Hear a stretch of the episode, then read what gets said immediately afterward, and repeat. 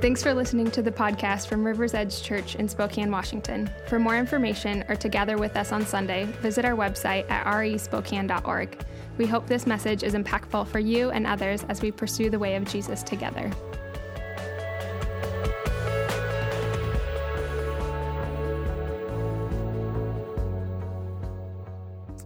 Great to be with you this morning. We are excited to get into the scriptures with you, and we are going to be picking up in Nehemiah 8.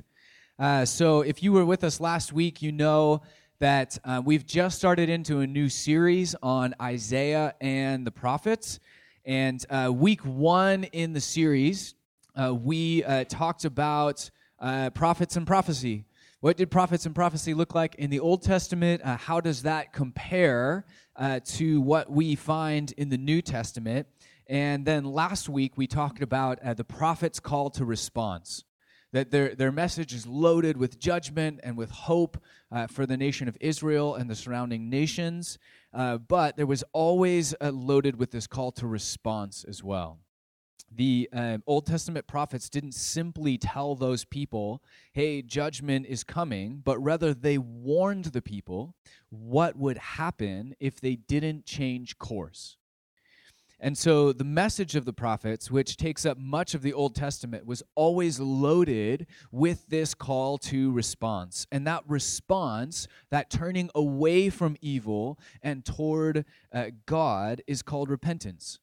It's a turning or a returning to God. Repent, the prophets would say.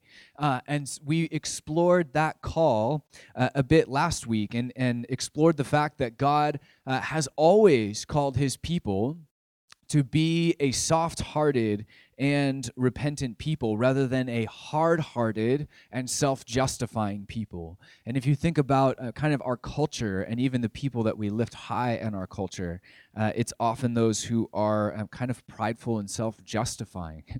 And so as a biblical community, we recognize, whoa, if we just copy the patterns around us, we're not going to be in line with what God has for his people. And so he's always called his people to a lifestyle of repentance. But as we hit on last week, repentance, it leads to new life for the individual. And when a community embraces repentance, it actually leads to revival for that community and for those that the community touches. And so before moving on in the series, I wanted to take one more week to press into this topic a little bit more for two reasons. In part, because I want us to become a soft-hearted, well, in some ways we are, but to continue to grow in being a soft-hearted and repentant community. I want that to get deep in our bones. And so that's one reason we're talking about it again. But the other reason we're going to talk about it again is because I really want us to grasp what's on the other side of repentance, if that makes sense. Repentance can sometimes be framed as a sort of guilt-ridden exercise. It's just this, repentance means you're just supposed to get before God, but just feel guilty about yourself. That's the goal. It's just to kind of be there and just feel really bad about yourself. And you're thinking, I already feel bad about myself. Why do I need to do that? And if we're not careful, we can end up kind of wallowing in self-deprecation and guilt and even shame, and it can become this sort of inward-facing, self-absorbed thing if we're not careful. And if we get stuck there in that place, then we're not actually pressing in and moving on into the good things that God has for us. So we'll pick up today in Nehemiah chapter 8, verse 1. And as we pick up there, it will be helpful to remember that the prophets continually were inviting people to repent and turn back to God. And God says, hey, if the nation I warn repents of its evil, then I will relent and not inflict on it the disaster I had planned.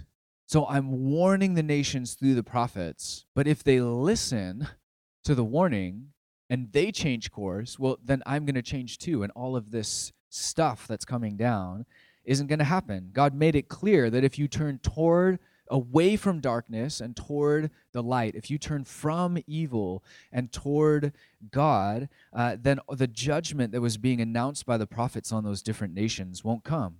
It's not too late, they kept saying. But with very few exceptions, the people refused to listen, and eventually exile came for the nation of Israel.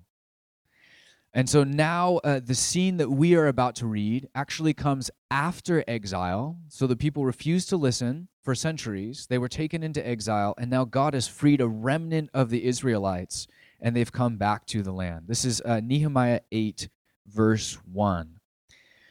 It says, "When the 7th month came, and the Israelites had settled or resettled in their towns, all the people came together as one in the square before the water gate. They told Ezra, the teacher of the law, to bring out the book of the law of Moses, which the Lord had commanded for Israel." So, just to set the scene, the people are hungry for this. They're back in the land. They all come together as one, and they go to the teacher of the law, whose name is Ezra, and they say, bring out the Bible, essentially, of their day. Bring it out. There was limited copies. Hey, bring that out and read it to us. There was a hunger among the people. Verse 2, "So on the 1st day of the 7th month, Ezra the priest brought the law before the assembly, which was made up of men and women and all who were able to understand, all who were old enough. He read it aloud from daybreak till noon." So like 6 hours. No big deal. "As he faced the square before the water gate in the presence of men, women, and the others who could understand. All the people listened attentively," though they probably started to drift off at the end, "to the book of the law." Skip down to verse 8. "They read from the book of the law, making it clear and giving the meaning so that the people understood what was being read. Then Nehemiah, the governor, Ezra the priest and teacher of the law, and the Levites who were instructing the people said to them, 'This day is holy to the Lord your God. Do not mourn or weep,' for all the people had been weeping as they listened to the words of the law. Nehemiah said, 'Go and enjoy choice food and sweet drinks, and send some to those who have nothing prepared. This day is holy to our Lord. Do not grieve, for the joy of the Lord is your strength.' The Levites calmed all the people, saying, 'Be still, for this is a holy day. Do not grieve.' Then all the people went away to eat and drink, to send portions of food, and to celebrate with great joy, because they now understood the words that had been made known to them." So, try to picture this scene if you can. The people of Israel were hard-hearted for centuries. They refused to listen to the prophets. They refused to repent. They're sent into exile in Babylon, and decades later, God brings some of them out of exile back into their original land. And all of a sudden, there's this key moment of soft-heartedness. When all of the people, everyone came together, and they were hungry for the word of God. And they heard it, and they responded in humility and repentance. In fact, it says they were weeping. Imagine that. They were cut to the core by what they heard. They were so soft-hearted and so repentant that eventually the leaders had to go around after enough time had passed, and they said, "Enough. Like, calm down.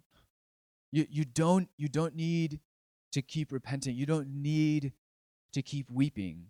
You've entered in soft-heartedness and humility. Now be strengthened. Now receive the joy of the Lord. It's time to be filled. Let's eat." Which, if you'd been crying your way through a 6-hour sermon, you'd probably be hungry as well. They say, "Hey, let's stop that. Enough. Like, let's." Well, if I preach for 6 hours, you'd be crying for different reasons. But he's saying, "Enough of that. Like, come and enjoy." This is what he says. Nehemiah said, Go and enjoy choice food and sweet drinks, and send some to those who have nothing prepared. This day is holy to our Lord. Do not grieve, for the joy of the Lord is your strength." After repentance and tears came incredible joy and a time of strengthening from the Lord. The very thing that God had been trying to give his people for all of those long, agonizing centuries. God says, hey, I've been longing to bless. I've been longing to show you favor. And now they are finally coming to him. The next chapter of Nehemiah, Nehemiah 9, captures the events that unfold just a few weeks later. So this is like days after they have this breakthrough moment. And this is what it says. It says, on the 24th day of the same month, the Israelites gathered together, fasting and wearing sackcloth and putting dust on their heads, which is an outward sign of their inward repentance. Those of Israelite descent had separated themselves from all foreigners. They stood in their places and confessed their sins and the sins of their ancestors. They stood where they were and read from the book of the law of the Lord their God for a quarter of the day and spent another quarter of the day in confession and in worshiping the Lord their God. Here again, these regularly hard-hearted people are coming together with passion in repentance, fasting and confessing their sins and the sins of those who came before them. 3 hours absorbed just reading the scriptures and understanding the mysteries of God, and then another 3 hours confessing their sins. And eventually, as they're entering in with repentance and confession, it gives way to worship. And if you kept reading from here, the rest of chapter 9 is this long, drawn-out just worship of God. And it's inspired. God, here's who you are. You're the God of love and faithfulness. You've been so good to us. Here's the history of the things that you've done among us. Is there anyone like you? And on and on. It breaks open into this time of worship. And enjoying God. And what follows after that is that the community altogether has this new heart for God. They have this new devotion to God. They actually come together and kind of recommit themselves to the covenant that their ancestors have failed in. They're glowing with zeal and passion and love. And what follows can only really be described as a revival for the nation of Israel. The spiritual atmosphere changes, and they enter this new, there's this awakening or reawakening to who God is, and what follows is kind of a spiritual and political renewal for the nation of Israel. It starts in repentance and humility, but it gives way to worshiping with great joy. It starts with weeping, but it gives way to feasting and being strengthened by the joy of the Lord. It starts with fasting and sackcloth and ashes. It ends with the revival of their nation. And the reason that we're reading out of Nehemiah today instead of Isaiah is that the people don't repent in Isaiah. They don't have this moment. Through most of the prophets, rarely do they have these soft-hearted moments, and thus rarely do they see revival. God's there all along telling them, I will do this for you if you come to me, but they won't come. And the reason that we wanted to unpack this morning is that God has stirred a new dream in our hearts to see revival happen in this church and in this city, to see the types of things that we see in Nehemiah, that we've seen throughout history, to see them happen again. amongst us to see this city set on fire for God. And all of that lies on the other side of repentance. Many of you know that we're part of an international church family called Regions Beyond. And a handful of us, 6 total, got to go to an international conference that they had in Greece a couple weeks back. It's been 2 or 3 weeks now since we got back. And if you were here 2 weeks ago, you might remember that Megan Albion shared her story, kind of her testimony from her time in Greece. And it was amazing. I think God really spoke through her. And if you weren't here, please go back 2 weeks ago and listen to the podcast because the things that God spoke through her have been completely shaping and setting the tone for the life of our church over the course of these last few weeks. And my experience in Greece was actually somewhat similar to Megan's. I had only been to one Regions Beyond conference in the past before this experience, and it was a really small thing.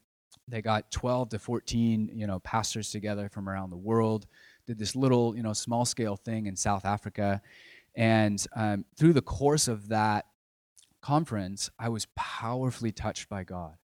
I had this powerful encounter with the Holy Spirit beyond anything that I'd experienced before, and it was just 12, 14 of us just worshiping together. But I was filled with the Spirit.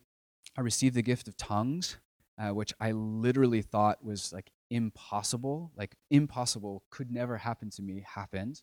And I was just deeply touched. I came back a different person, and I was had this new life. I was on fire for God. I couldn't stop praying. It was amazing.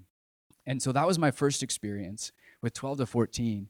And then this was my second one. And I thought, whoa, if that's what I experienced with 12 to 14, imagine 300 leaders from all over the world. Oh man, God is going to move in power. I am so excited. He's going to be speaking to us and touching and transforming and giving us fresh vision. It's going to be amazing. And so I had all of that in my mind. I had all of this anticipation for weeks leading up to the conference. I was just anticipating, I can't wait to be there. I can't wait to meet all these people. I can't wait to see what God does. And the interesting thing was that I showed up at the conference after weeks of anticipation, and immediately I felt numb. Just completely numb. It was like my heart was just checking out. And it was so frustrating. I showed up, we started worshiping, we started into the conference. The worship was amazing. People were sharing prophetic words from the front that lined, hey, as we were worshiping, here's what I sensed, here's what I feel like God wants to speak to us right now. And the things they were speaking were lining up word for word with some of the stuff that I had written in my journal on the plane ride over. It was amazing. And then, the messages were inspiring, and I was receiving none of it. It was almost on an intellectual level, I could tell, wow, I think God is moving here. I think he's doing stuff, but it meant nothing to my heart. It was I was just stuck in this bizarre tension. And I don't know if it was me or spiritual warfare. I couldn't even tell, God, what's wrong with me? I wanted to be here. I've been dying to be here. And now I can't receive. And I couldn't grasp why. I want to be here. I want to engage. I want to receive, and I'm just not. And so things went on like that. And the odd thing was, the further we got into the conference, it was a 4-day conference. The further we got in, the worse I got. I actually started getting more numb and almost more cynical through the time that we were there. And by the time we got to our last full day, I was in the middle of everybody worshiping, and actually got up out of my seat and just walked to the back of the room and sat in the back with my arms folded. And I just thought, I just can't do this. I am repelled by what's happening here. The only way I can express how I'm feeling is to sit in the back with my arms folded and just watch. And part of me was tempted to leave altogether. I didn't leave. I thought, I can just sit back here, but I just can't. I can't do this. I can't engage. And I'm tired of fighting how I feel. Like, I just can't fight this anymore. Like, I just have to accept this is how I'm feeling right now. I'm just numb. And I had this kind of weight on the back of my shoulders and the back of my neck and kind of the back of my head. And this weight had really been with me for years, for at least like 4 or 5 years that I can remember. There was just kind of this dull, subtle weight on my shoulders. And sometimes it would flare up and get worse and kind of start to give me headaches. And sometimes I'd even associate it with spiritual warfare, with like times of like testing and temptation and accusation from the enemy, and it would just feel like heavier. And I'd kind of pray against it, and it would kind of die down and go to the background, but it was always there. And sure enough, as we were going into this conference, it just got worse and worse and worse. So here I am sitting in the back, our last full day together, sitting in the back in the morning thinking like, okay, that's fine. Like, I'll just be stuck with this. Like, I'll be stuck with this weight. It's not going to go away. I can't engage. I've tried to engage, and that's fine. I just have to accept it.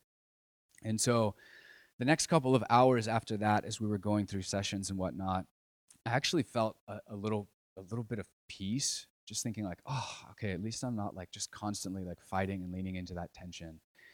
And we got to our last night together, and somebody spoke from the book of Ruth and did a teaching about Ruth and all of this stuff. And after they were done, Steve Oliver, who some of you know, jumped up on stage afterward and said, hey, you know, as so-and-so was teaching out of the book of Ruth, I really felt like God was saying that some of you here are living off the gleanings of the field. And if you know the story of Ruth, she shows up as a foreigner in Israel, and foreigners were allowed to go through the fields after they'd been harvested by the workers and find the leftovers, find the gleanings, like find the little, you know, stalks of grain and just like sneak a few out and just kind of patch a meal together. He said, I just feel like some of you in this room, God wants to say some of you here have been living off of the gleanings of the field, and we're to pray for you tonight. And I was there, and I thought, very matter-of-factly, I just thought, I think that actually describes me. Like, and it wasn't this huge emotional response. I didn't really like sense God calling me. It was more of just this logical, like, yeah, I actually think I'm supposed to get prayed for. And so I kind of walked down to the front, and didn't really, not with much expectation, just like, well, I need prayer for this. We'll see what God does. And I had a few people come around me, a few of whom I knew, most of whom I didn't, and they just started praying for me. And instantly, God just started speaking through them. I just felt like the Holy Spirit just kind of come over me. Just all of a sudden, I just sensed the presence of God there. And they started speaking out these things. Hey, you know, Matt, I'm just feeling this, sensing this, and we want to encourage you in this, and we want to pray for you. And as they started praying, something in my heart just started to break open. Like, all of a sudden, it was like, and all this emotion came rushing up, and I just started crying and weeping, and I was just raising my hands and worshiping. There's worship going on in the background. And so I'm just kind of crying and raising my hands and weeping, and something in me is just sort of breaking open, and they're just speaking all of this stuff that's just, oh my gosh, like, that's it. Like, this is what I needed to hear.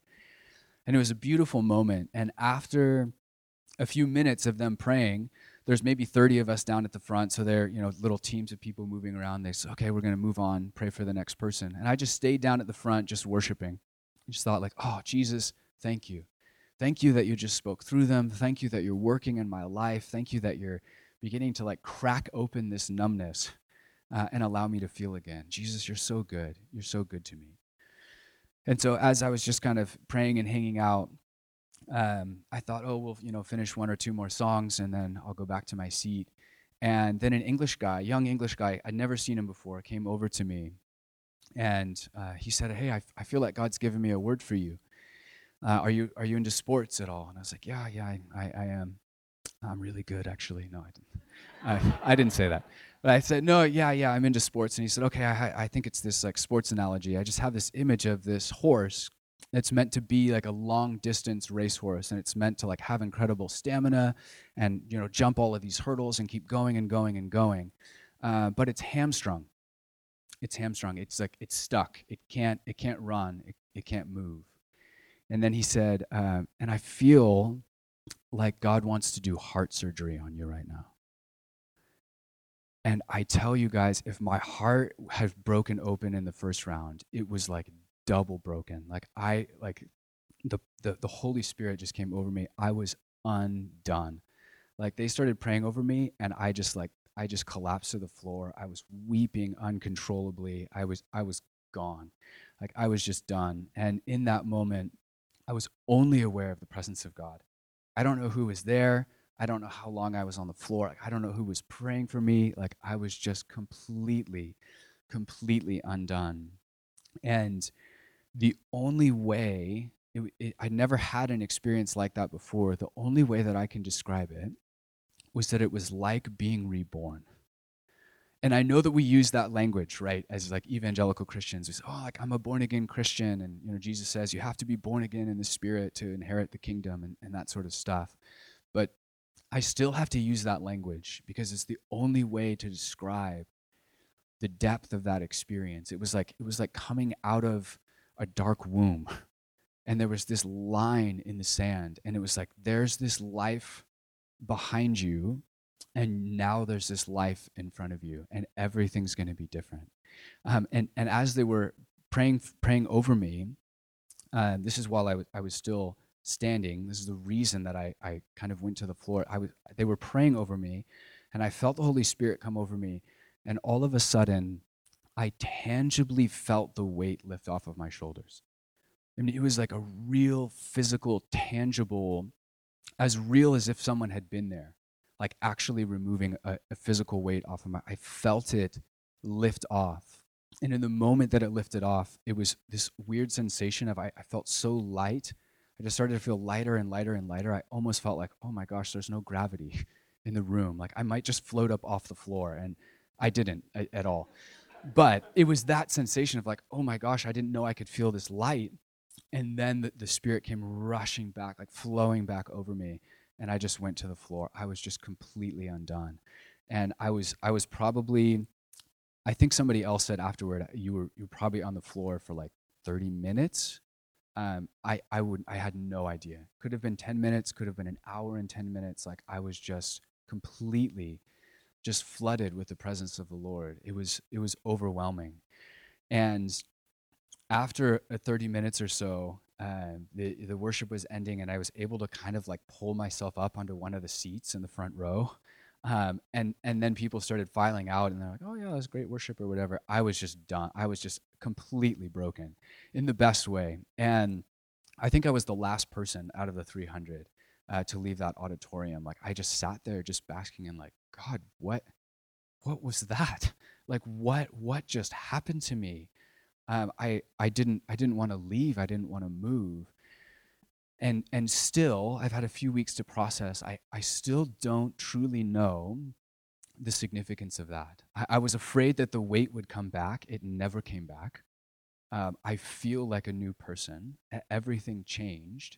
But one of the things that has come out of that is that we finished up our last few days in Greece, and I came back, and just without really thinking about it, I picked up a book off of my shelf that Kelly actually had lent to me weeks before, and I'd never like opened it or done anything with it. Sorry, Kelly.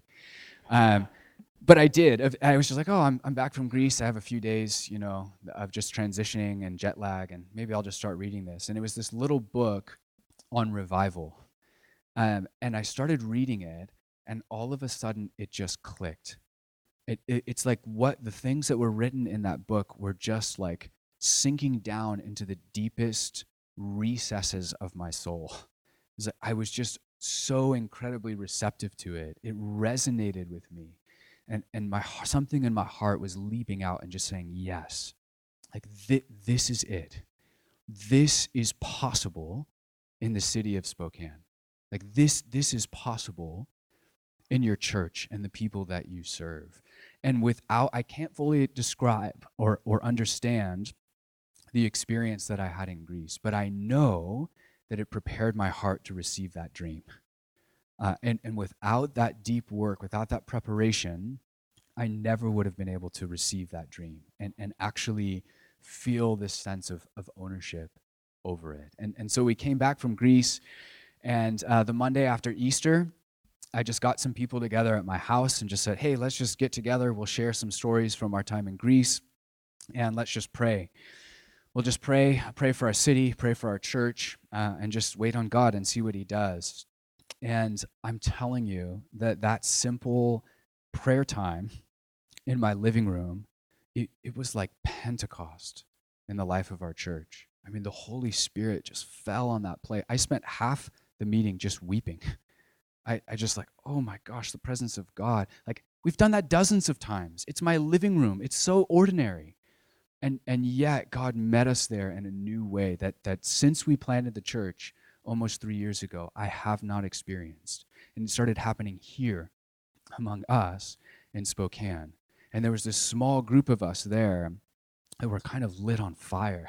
And we went from there, and our hearts have been stirred to just pray.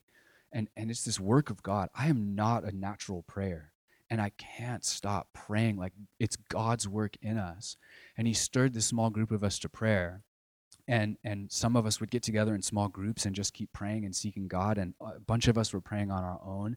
So when we came into that Sunday 2 weeks ago, I knew God was going to move. I knew it because he had stirred us to more prayer in those 6 days leading up to that Sunday than we'd probably prayed in 6 months before that. I knew, like, God's going to do something. This is going to be a unique Sunday in the life of our church. And then as soon as we started, this was 2 weeks ago, I immediately just felt the presence of God here in a unique way. Just thought, whoa, like, God's up to something. And by the time that Megan got up to share, she started speaking, and I could hardly keep from shaking. I was overwhelmed, sensing the presence of God, just speaking through her, speaking into the life of the church. And a group of us on the prayer team spent a full 2 hours after the gathering just praying and prophesying over people. Hey, let's pray. Oh, here's what I'm seeing. Here's what I'm sensing. Here's what I feel like God has for you. 2 hours. That's not a normal Sunday for us. And from there, this fire has just begun to spread, and it's catching in missional communities, and it's catching in individuals, and there's this fresh passion for what God's doing. And somehow, he's birthed this dream of revival in our hearts.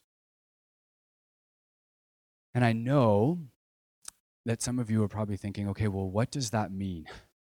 Is that just a buzzword? Like, what do we mean when we say the word revival? Because this is probably not the last time I'm going to say it. And so I want to end with this. These are 7 markers of true revival taken from the book of Nehemiah and Billy Graham. What does revival look like? 1, there's a fresh enthusiasm for the word of God. You saw that in Nehemiah, this hunger from the people. Hey, we don't even own a Bible. Ezra, whoever, bring it out, read it to us. 6 hours? Are you kidding me? And then, hey, can we come tomorrow? Can we hear more? There's this hunger for the word of God. I want more. I want the word of God to saturate, to sink down into my bones, to guide my life, all of it. 2, there are soft hearts of humility and repentance. Again, you see that in the revival that happens in Nehemiah's time. The people come, not in hard-heartedness, not self-justifying, not clinging to a certain way of doing things, but saying, God, what do you have? We're here for you. 3, there's a renewed sense of spiritual life in seeking God, in prayer, and in worship. Again, in Nehemiah, you see just that hunger that, oh, can we just continue to pray? Can we continue to confess and get these sins off of our heart? Can we clear the air? Okay, now let's worship. Let's feast together. Let's enjoy God together. 4, there's a fresh passion for the lost, accompanied by a fresh wave of people being ushered into the kingdom. And sorry for those of you who are taking notes because we have to move to the next slide. 5, there's spontaneous movement that breaks out beyond the walls of the church and begins to spread through living rooms, neighborhoods, and workplaces, led by disciples who want to make disciples. It's not based around a personality. It's not based around one or two high-profile leaders. It's a movement that happens in the hearts of the people. It's not a church program. It's bigger than that. It's spontaneous. It's this fire that continues to spread through the city. Number six, there's a radical transformation of character, relationships, and lifestyle for those involved. There's a powerful work of the Spirit. There's a deep work and not a shallow one. And finally, God is magnified and put on display as his power and his presence are felt among his people. In a revival, there's almost a rediscovery of the experience of God. It's not just intellectual facts that we have in our head. Oh, I know God to be. Oh, I know the scripture to say. It's no. I know God. He speaks to me. He speaks through me. He works through me. I'm filled with the Spirit. God is increasingly real to me. It's a rediscovery of the experience of God. And can I just say, as we end, that I see the first fruits of all seven of these things taking root in the life of our church. All of them. In seedlings poking through the soil, it's beginning, but we have seen God move and speak more in the last 3 weeks than in any other point in the 3-year history of our church. God is undeniably doing something new among us. And I don't know what's going to happen next. I don't know how we'll respond as a community. I don't know what God has planned for us. I don't know if this will spread beyond the life of our church and touch our city, if it will spread from church to church across our city. I honestly don't know. All I know is that God has begun something among us, and he stirred us with a hunger for more. I don't even have time to tell all the stories we have just from the last 3 weeks of breakthrough and healing and freedom and new identity and an encounter with God and equipping and empowering of the saints, a deeper revelation of God's love that's been spreading from one person to the next to the next.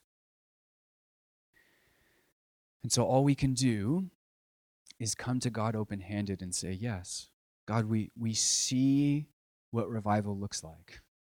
We know how to pray for this. We see the first fruits of what you've begun in our community. Now, as a community, we either say yes to that and take a step forward and kind of lean in and say, okay, God, what's next? What do you have for me? Or we take a step back and say, God, that's not what I'm used to. That's not what I think of when I think of church. That's not how this is supposed to go. But it's up to us. It's up to us as a community how we want to respond. And so I'm going to go ahead and invite the worship team back up. I don't have anything else to share necessarily. But I will say this. One of the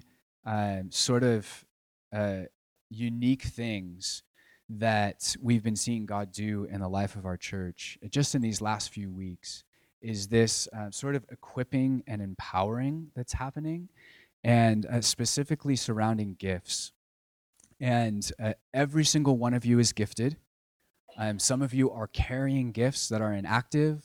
Some of you, God wants to give you new gifts, but every single one of you is gifted. And when you come alive in God, and you come alive in your gifting and who you are and how he's wired you and the things that God wants to do through you, everyone else in this room benefits. All of us. And in fact, if you bury your gifts, Jesus says, then everyone loses. Everybody loses. And so one of the things that God's done in this sort of early stage of stirring something up in our church has just been really simply this equipping of the saints for the work of the ministry. It's been this empowering people in his love and in his Spirit to come alive for the sake of the body of Christ. And if we're going where I sense God's leading us, I think that's the perfect place to start, is to see each one of you set free in Christ. See each one of you built up and filled with the Spirit and operating in your gifts and receiving new gifts from Him. And so we're just going to continue to seek Him with that sort of expectation, rejoicing in what He's done in the last 3 weeks, but claiming in faith that it's actually a preparatory work, that what He's been doing here, as amazing as it's been, is actually preparing us as a community for what comes next. And so you can go ahead and stand if you want as we continue in worship. As of right now, the communion tables are open. So over the course of this next song, feel free to come down to the front. If you're a follower of Jesus, grab the bread, dip it in the cup, take it back to your seat, and we'll take it together as a community after this song. And we're just going to continue to worship. We're going to continue to seek God. And we're going to continue to pray. And so over the course of these next few songs, the prayer team will be along the sidewall. We'd love to just pray for you and just see what God has for that revelation of His love, for that filling, for that equipping. We had one person come last week, and they just said, I want revival in me so that I'm ready for the revival that's coming. What a beautiful place to start. That is such a good prayer. I want revival in me so that I'm ready for the revival that's coming. I think that's the season that we're in as a church. But I'll pray, and then we'll worship together. Jesus, we thank You that Your kingdom is ever growing, that it's ever expanding, and that Your church is not an organization primarily, but it's a living organism. You actually say it's your body. And every person sitting in here is a valuable part of the body. If anyone in here buries their gifts, if anyone in here doesn't come alive in You, the rest of us actually feel that. The rest of us actually lose out. So thank You for the beauty, for the gifting, for the value that You've placed in each and every person here. And Jesus, as we seek You, this morning and in the weeks to come, I pray that You would bring us to life in this, that You would show us what's possible. I can't help but think of the poster that's on the wall behind me, the Great Commission. Hey, go. I'm commissioning you to go into all the neighborhoods, into all the nations, and to bring them the transforming gospel. And Jesus, we sit like children in front of a call like that. You say, how? You know us, You know our shortcomings, You know our brokenness, You know our flaws, You know our fears, and yet You said that we would do that. And the only way to bridge that gap in my mind is that, Jesus, You come and that You touch and that You transform and You build us up. And so we invite You to do that work among us now, God. Would You come? Would You speak? Would You touch? Would You heal? Would You stir something up in us for the good of others? In Jesus' name. Amen.